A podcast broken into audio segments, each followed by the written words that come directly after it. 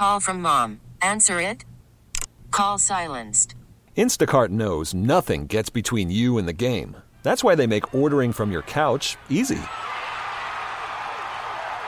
Stock up today and get all your groceries for the week delivered in as fast as 30 minutes without missing a minute of the game.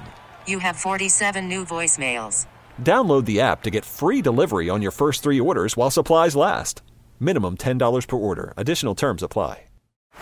Baseball is in full swing. NBA playoffs are heating up, and your NFL team is gearing up for training camp. Listen to the latest on the teams you love here on the Audacy app. The biggest sports radio stations in the country, providing unrivaled local coverage of their teams, all in one place. Exclusive interviews with players, coaches, and team executives, streaming live and always available on demand. Stay in the know with your favorite teams right here on the Audacy app.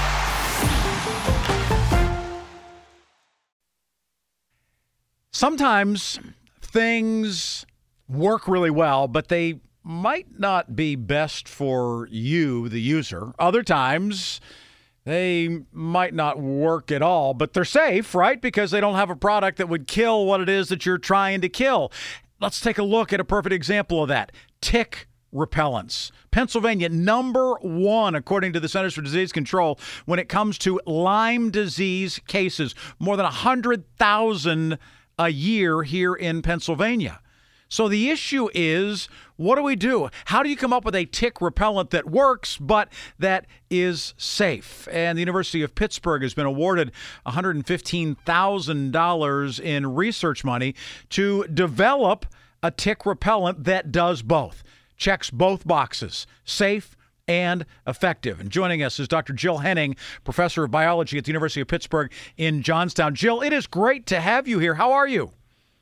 I'm doing great. Thanks, Rick. It's nice to ha- nice to be here. So, give me an idea. How do you get involved in research like this? Was it something from your biology research, or was it something that somebody in the medical people field came to you and said, "Hey, you understand this stuff better because it's uh, involving you know bugs outside, and that's biology that's outside of our realm." I mean, how did you get involved in this? Well, that's a great question. I've actually been studying tick biology since I was an undergrad at Washington and Jefferson University in 2000. Mm. Oh my goodness, I just dated myself, didn't I? it's okay. I had kids by then, four, three of them, so you're, you're younger than I am. You're good. But yeah, so what happened uh, during the course of that 23 years of work is uh, about six years ago, I started thinking about a way that we could repel ticks without using DEET and with a better solution than the essential oils. And I was like, well, you know what? They they detect us with carbon dioxide, so why can't we just use naturally carbon di- naturally binding compounds in our body that that do that, that bind carbon dioxide?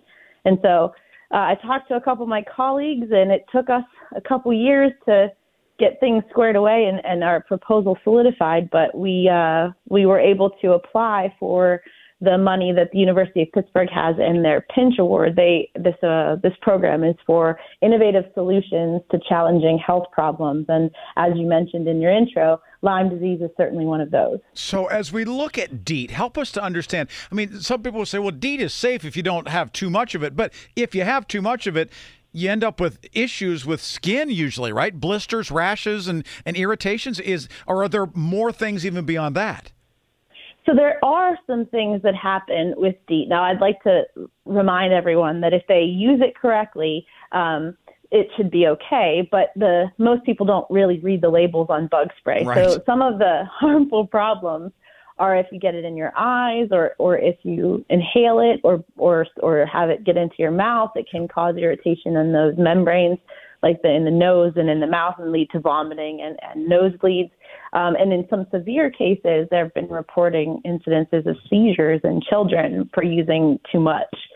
So it's really not that um, of a, a, a, nice chemical, so to speak. And uh, when the when the EPA registered it, they actually registered DEET as an indoor use chemical.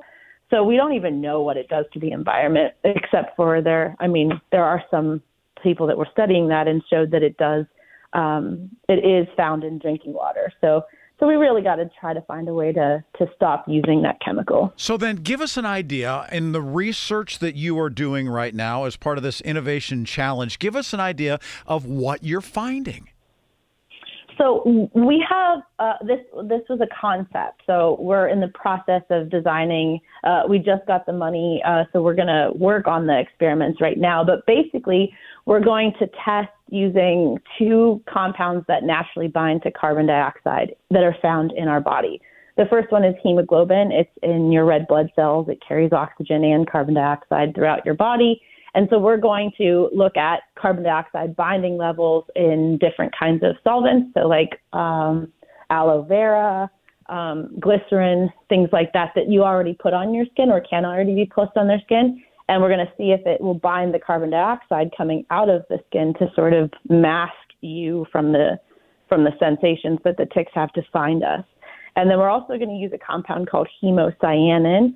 Hemocyanin is the hemoglobin equivalent that's found in like crustaceans, so like crayfish and shrimp. Um, and they do the they use it does the same kind of thing. So we're going to be testing those in a humidity and temperature controlled environment so that we can determine different kinds of environmental conditions that you know how much will you have to wear if it's hot outside? How much will you have to wear if it's cold outside? Kind of thing. So the thing that's interesting to me is I, I, think when we breathe out when we exhale after the blood takes it puts it into the lungs we breathe out that's how we're getting rid of carbon dioxide right? So if that's already coming out of us help me understand why ticks don't stay away. And maybe it's because there's much more of our body than just around our, our mouth and our nose well, that's a, that is a great question. So they do sense carbon dioxide. So we do exhale it out of our mouth and nose every time that we breathe out. But um, ticks are low to the ground uh, usually. Um, they're going to be at least questing ticks. That and by that term, it means that ticks are that aren't on a host, aren't on deer or another animal. Um, they're going to be on the ground because they don't have wings and they can't fly, so they have to climb up things. So they're not climbing up a tree or climbing up a large uh, a large um, tree branch. So they're or, not going to be at our head and neck level, and therefore mm-hmm. the CO2 doesn't really do any do- any good.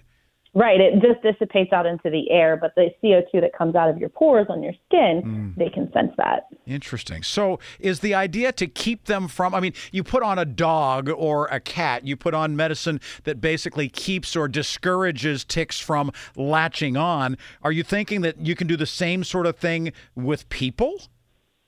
So we don't want to keep the ticks from, we don't even want the ticks to know that we're there. So the, the things that we use on our, our domestic pets, like our cats and dogs, are uh, pill form that they take that then ex- is excreted out into their skin that, that is a deterrent, that the ticks will get on them, but then won't want to bite them. For us, we're just thinking like, think like Harry Potter's cloak of invisibility. Like they just won't even be able to know we're there. So they'll just not even see us or think about it in that way because we're going to block the sensa- the the chemicals that they use to sense us. So they won't even they won't even come to us or look for us. They'll just keep keep attached to whatever they're holding onto, like the reed or the, the plant that they're stuck on. So give me a sense then of how long you anticipate this taking? I mean, is this something that is years and years, or do you see this being something that you can get some sort of a, an answer or a solution pretty quickly? So that's a great question, too. We hope to have a direct to consumer product in 18 months. That seems so, fast. Yeah, yeah. We'll we'll have we'll have the answers um, probably by January, and then it'll just be about testing formulations. What's the best formula? Um, and then we're also going to be trying to do recommendations based upon um, like body size. So children might need to wear less because they're going to have less respiration because they're littler and their bodies aren't as large compared to, you know, a, a larger six four linebacker. so I'm guessing you're thinking that this would be a topical, this would be a lotion, something maybe you spray on rather than something you take yeah. and ingest, right? Yeah, we're thinking of a lotion or a spray that would that would be able to be used, and obviously because we're trying to do a green alternative, we don't want it to have any aerosol, so it would just be uh, an, an emulsion-based lotion or spray. I just love the fact that in the last 10 minutes, we managed to talk about Washington and Jefferson, Harry Potter and a cloak of invisibility, and six four linebackers while we're talking about tick borne diseases. This has been fascinating. Thank you. Yeah. You're most welcome. No, this is really great. And Joe, please keep in touch as we go down the road because I think, again, there are many people, and anybody who's ever been diagnosed with Lyme disease realizes how debilitating that can be. There are a lot of people who are going to be paying very close attention to the work that you're doing. So please keep in touch, okay?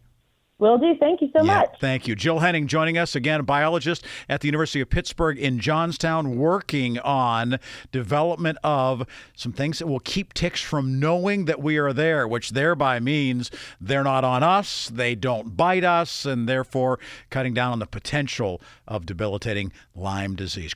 Hey, Rob Bradford here. I have set out on a mission with my good friends at FanDuel to prove what I have known for some time baseball isn't boring.